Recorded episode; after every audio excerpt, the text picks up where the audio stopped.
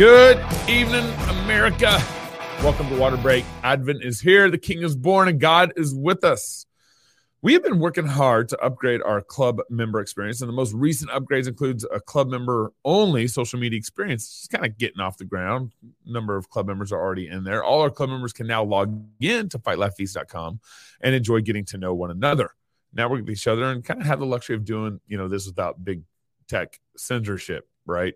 So log in, kick the tires around, post some family pictures, and let's build a community of those who like to fight, laugh, and feast together. Today, we get to talk about the major things we discovered this last week. Actually, there's a lot of interesting revelations this past week that we discovered, and that actually applied to the last 2 years. First, Twitter was suppressing conservatives and the Republican Party. And then we also have some discoveries on the Russia-Ukraine war. So grab your best scotch, Dr. Pepper, and at this time of year, eggnog, and enjoy the show. But first, as you know, got a couple plugs here. During Christmas, we have a great offer. Next 75 club members. I don't have my water bottle. I'm sorry. The next 75 club members either upgrade or subscribe to the gold or platinum. We'll get a high quality, Kodiak water bottle. And moving forward, all our gold and platinum club members will automatically be subscribed to our Fight Laugh Feast magazine. So go to fightleftfeast.com to sign up. Red Balloon.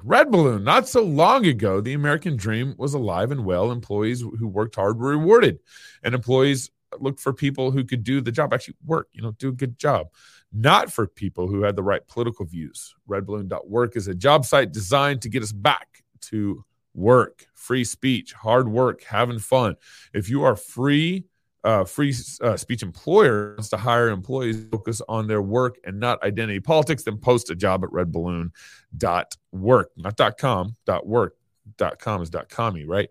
If you are an employee who's being censored at your work or is being forced to comply with the current zeitgeist, post your resume on Red Balloon and look for a new job. Redballoon.work, the job site where free speech is still alive.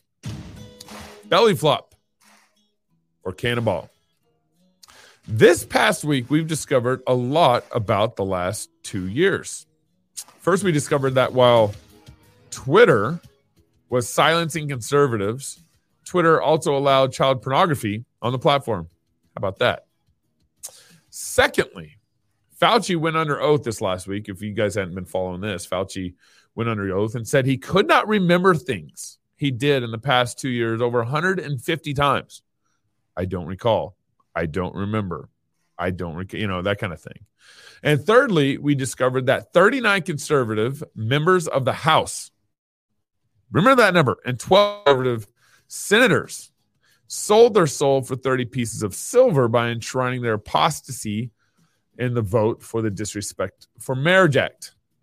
The bill still kind of hateful. It explicitly excludes polygamy from being required by states to recognize a legitimate marriage. They're all bigots. All bigots. But here's the last thing that I've discovered, or is becoming more and more clear to me. We really are living in diabolical times. This is not a surprise, really, to anybody. And that the rise of principalities and powers across the world that we saw during, I think, the last time, really, like World War II, are rearing their ugly heads again. We are seeing the plotting of vain things, and make no mistake, because Jesus is king, they will fall into their own traps, so I'm not worried about that. But the election, the 22 election, was rigged, like a fat man who counts his calories on vacation at the Golden Corral. The Republican establishment hates its base. Yeah, hates its base, and does not want to honor God. And the leadership, our Republican leadership, will not fight for truth unless they might fight if they can seize some sort of political opportunity on the other side of that fight. It's about the only time they'll fight. So to boil all this down, this is what happens when individuals do not confess sin in their lives. Eventually, it grows into major national sins and crimes at the hands of your own political party. I mean, this really is the Republicans' fault. You can't get around it. Now, we are over 200 days into the Russian-Ukrainian war, and nothing adds up on this joke over war. Nothing. I can't make sense of it. The U.S. is effectively buying a country that's basically what they're doing. And as one friend who has good insight on the situation said to me, he said he does not think Zelensky nor the U.S., those controlling what's happening in Ukraine, Zelensky and the U.S., care about Ukraine and the Ukrainian people. He said that both Zelensky and the U.S. are just pumping money in only to funnel it back out. Pumping money in only to funnel it back out. I mean, that's just crazy. Crazy. Pumping money in just to funnel it back out. In fact, reports on the ground. I was also informed this week from people in Kiev is that in Kiev, they're mostly without power a day and night while facing freezing temperatures, and the military still does not have basic needs like medical supplies and communication equipment. Incredible. And it's incredible because, get this, it's estimated that the U.S. has spent about $54 billion sending it over to Ukraine in money and military supplies. So in the form of money and military supplies. The White House, just this past two weeks, is asking for another $37 billion as we speak. Where is all this money going? How come they don't have basic medical supplies in Ukraine right now for the military? And we're getting up to $100 billion that the U.S. is about to send over.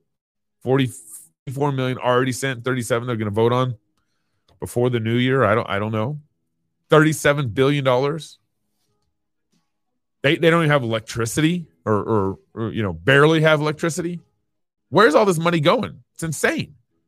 Then we bring in the Britney Griner prison swap scenario. Kind of an interesting timing. Of course, the November election had to happen first before Biden would do anything. But how is it that Ukraine is in the middle of a war with Russia that we are funding, and at the same time negotiating prisoner swaps with Russia? How's the U.S. is funding this war, and we're negotiating prison swaps with the enemy, our friend's enemy, whatever. Especially a prisoner swap who could get involved in the Russia-Ukraine war. Remember, Griner was swapped out for a gun-running lord, a gun lord, basically. Now, a number of the pundits have already pointed out that the pothead Black Lives Matter, unless they're in their murdered in their mother's womb, advocate Griner was swapped out for the Russia gun lord instead of one of our military members who's been left in the Russia prison system since 2018. So we had this military guy who's been convicted in Russia and is in prison there, but since 2018. But Biden chose to swap out Griner than him. And here's my problem with that point. I think there's some legitimacy to it, but here's the problem I have. I believe we should be negotiating to free our women first. I think that should be first. Even if that woman's values are whacked, she still is a woman, and we want to honor that, and she's still an American citizen. But it is worth pointing out that we are a nation with evildoers that funds international evil, that twists laws into attacking the righteous, that will swap out, one drug lord for a homosexual who is cancer. That lifestyle is cancer to our society. A just as bad as the drug lord is to Russia. But even here's what's crazy about this though. Even Russian news outlets understand our woke problem. Just yesterday, there was a clip from Russian TV. Just on Friday, excuse me. Russia TV news outlet where they were talking. These three or four Russian news commentary hosts were talking about that Whelan, the guy who's still in prison, the American who's left in prison over there, had three problems. He was a white male. He was white. He was a male, and he was heterosexual. That's what the Russia, political commentary pundits were talking about. They also understood the advantage or the Biden woke math equation for this prison swap. But here's where we're at. Woe to those who call evil good and good evil. Woe to the pastors who refuse to fight the wolves and protect the sheep.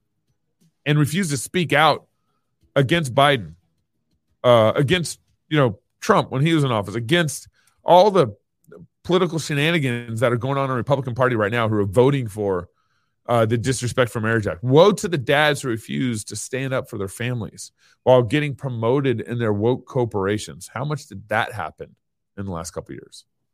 Woe to women who work to build their careers outside of the home while abandoning their kids to be mothered by nannies, daycares, and public school systems. Woe to the church who refuses to listen to all of God's word because they're embarrassed or even apologetic of certain Bible verses. You know those churches. You know that sermon, that Bible verse, that pastor or maybe your pastor can't preach on. Not yet. When we peek into this madness, when we kind of consider this big picture of what I'm talking about here with the Ukrainian war, Twitter, election fraud or election being rigged and all this stuff, and we consider kind of the Republican Party voting for the Disrespectful Marriage Act, kind of these big cultural issues going on. When we peek into this madness, when we begin to see clearly the schemes of all the principalities and powers, when we wake up to the pickle that we are in as a nation and a church, this really should bring us to our knees. It really should remind us of how frail we are as a people and how slow to anger God is towards our nation. You know, I mean, we can point out the abortion carnage. I mean, God has been slow to anger. 60 million babies have been killed since Roe v. Wade. He's been slow to anger. He's been slow to anger as we overturn biblical marriage in our culture and in our constitution and in our states. He's slow to anger in all the sins that our nation promotes and even blesses. God is slow to anger. And I have no problem pointing out the problems in our country and in our church. But this all should boil down to the realization that this is what happens when individuals like me, like you, like your children or family, like individuals do not confess sin in their own lives. Small sins and the heart grow to affect the family. Small sins and the heart grow to affect your city. Small sins in the heart grow to affect your country. There's no way around this. Small sins in your heart eventually grow into major national sins. This is why in Cross Politic and WaterBreak, we constantly are trying to remind you that, hey, the church is responsible for the spiritual condition of our country. But this is Advent season. And there's always, the moment's always right to confess your sins. But in these seasons, we're particularly reminded of the glory of having clean hearts, clean minds, clean relationships with our wives and our children, our family, our community. And so when we consider like the big sins of our nation, the big issues that we're facing, the big problems that we're in, you know, they're all pale in comparison to the greatness of Jesus, who's our King, right? This is Advent season. Jesus is King. Emmanuel, God with us. Jesus, the King, is born.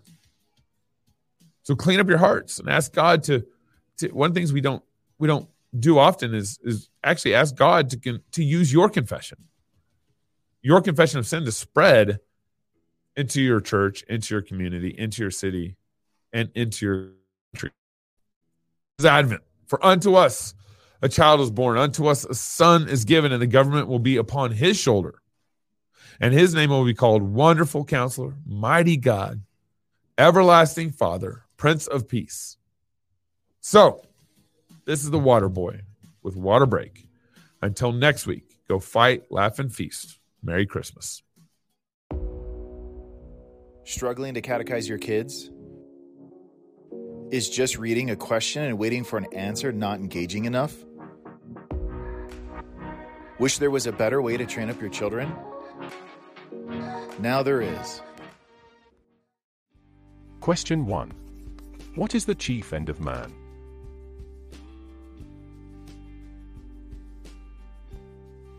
Answer. Man's chief end is to glorify God, and to enjoy Him forever.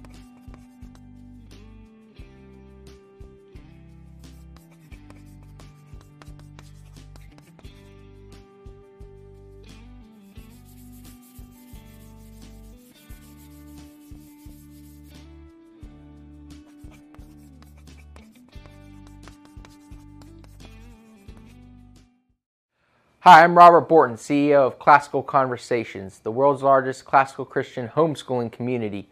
I'm launching a new podcast, Refining Rhetoric. If you like cross politics or just listen to hear what crazy stuff they're saying today, you will enjoy Refining Rhetoric. You can find us on your favorite podcast platform. I practice the 15 tools of learning by interviewing great guests, looking at current events, and talking about cryptocurrency.